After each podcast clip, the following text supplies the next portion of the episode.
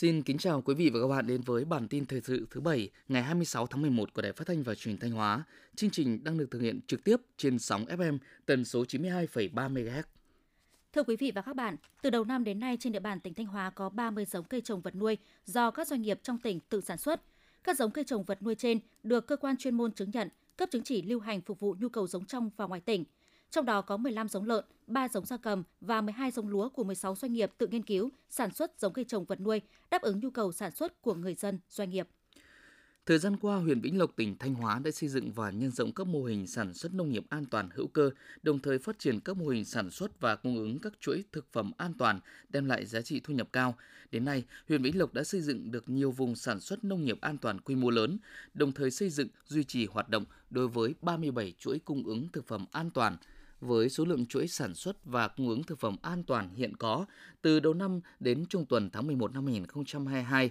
toàn huyện đã cung ứng ra thị trường 9.450 tấn nông sản an toàn, trong đó gạo 4.700 tấn, rau quả 2.740 tấn, thịt gia súc gia cầm 1.180 tấn, thủy sản 827 tấn.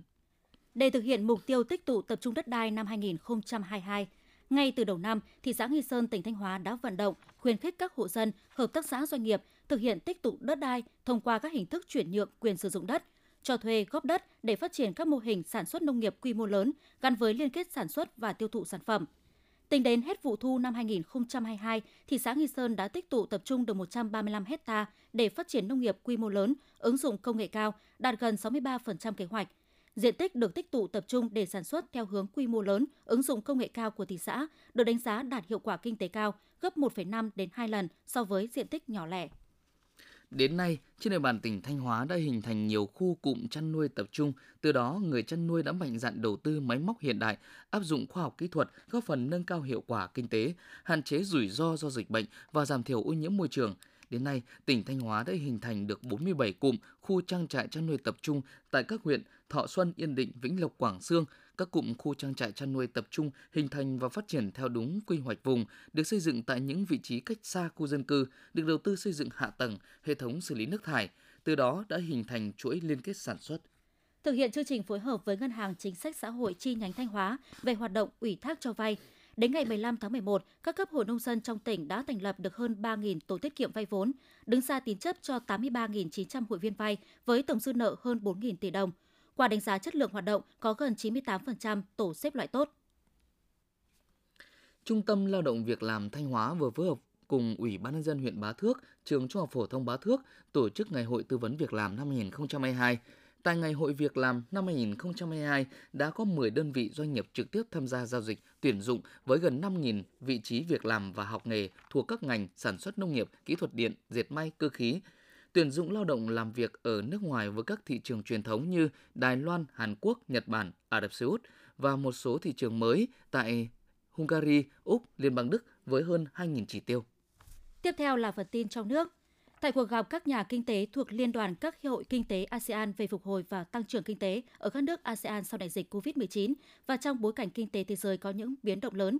Chủ tịch nước Nguyễn Xuân Phúc đã khẳng định kinh tế Việt Nam vững vàng trong mấy năm qua, nhờ đã giữ được cân đối lớn, đó là cân đối giữa mở cửa, đổi mới, thúc đẩy phát triển kinh tế xã hội với việc củng cố nâng cao vai trò lãnh đạo của Đảng, Cân đối thứ hai là giữa phát triển kinh tế nhanh với việc đảm bảo tiến độ và công bằng xã hội, gìn giữ môi trường, bảo tồn bản sắc văn hóa giữa nhà nước với thị trường và xã hội. Cân đối thứ ba là giữa nội lực với ngoại lực, giữa xây dựng một nền kinh tế độc lập, tự chủ với mở cửa và hội nhập. Cân đối thứ tư là giữa những ưu tiên ngắn hạn với những mục tiêu dài hạn. Cân đối thứ năm là nguồn tài chính quốc gia, cán cân ngân sách, nợ công, cán cân thanh toán quốc tế và nhiều cân đối vĩ mô khác – Chủ tịch nước nhấn mạnh hội thảo phục hồi và tăng trưởng kinh tế ở các nước ASEAN đang diễn ra tại Hà Nội là chủ đề có tính thời sự rất thiết thực. Do đó, Chủ tịch nước mong hội thảo sẽ đưa ra một số kiến giải, đề xuất tốt để các nhà kế hoạch, định hướng chiến lược của các quốc gia ASEAN có thể tham khảo. Thưa quý vị, trong hai ngày, hôm nay và ngày mai, 299 Chủ tịch Ủy ban Mặt trận Tổ quốc Việt Nam cấp xã và trưởng ban công tác mặt trận tiêu biểu toàn quốc giai đoạn 2017-2022 sẽ được biểu dương tại Hà Nội – theo chương trình, hôm nay, đoàn đại biểu Chủ tịch Ủy ban Mặt trận Tổ quốc Việt Nam cấp xã và trưởng ban công tác mặt trận tiêu biểu toàn quốc giai đoạn 2017-2022 sẽ báo công và vào lăng viếng Chủ tịch Hồ Chí Minh, thăm khu di tích nơi bác ở và làm việc, thăm tòa nhà Quốc hội. Buổi chiều, Tổng Bí thư Nguyễn Phú Trọng gặp mặt các đại biểu được tặng bằng khen của Thủ tướng Chính phủ. Tỷ lệ doanh nghiệp vừa và nhỏ đang triển khai chuyển đổi số còn hạn chế, chiếm khoảng 15%. Vấn đề tài chính và việc chưa nắm rõ bức tranh toàn cảnh là một trong những rào cản khiến việc chuyển đổi số trong doanh nghiệp diễn ra một cách rời rạc. Sự kiện cũng cung cấp thông tin về phương pháp chuyển đổi số hiệu quả, giúp doanh nghiệp phá vỡ rào cản ngại chuyển đổi số. Trong 10 tháng năm 2022, Bình Dương đã thu hút được hơn 2,7 tỷ đô la Mỹ vốn đầu tư trực tiếp nước ngoài, tăng 57% so với cùng kỳ, đứng thứ hai cả nước chỉ sau thành phố Hồ Chí Minh. Công nghiệp chế biến, chế tạo tiếp tục thu hút được nhiều sự quan tâm của nhà đầu tư nước ngoài với tổng số vốn đầu tư đạt 1,66 tỷ đô la Mỹ, chiếm hơn 63% tổng vốn đầu tư. Việt Nam hiện nằm trong số 15 quốc gia sử dụng thuốc lá cao nhất thế giới. Tỷ lệ sử dụng thuốc lá trong những năm qua có giảm nhưng còn ở mức rất cao. Để giảm tỷ lệ sử dụng thuốc lá, cần nhiều giải pháp đồng bộ. Tuy nhiên, giải pháp hiệu quả nhất là tăng thuế tiêu thụ đặc biệt với thuốc lá.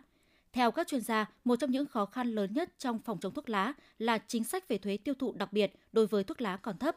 Mỗi năm, tiền thuế thu được từ tiêu thụ thuốc lá khoảng 17.000 tỷ đồng, nhưng chi phí điều trị 5 nhóm bệnh do thuốc lá gây ra chiếm khoảng 1% đô la Mỹ, khoảng 30.000 tỷ đồng.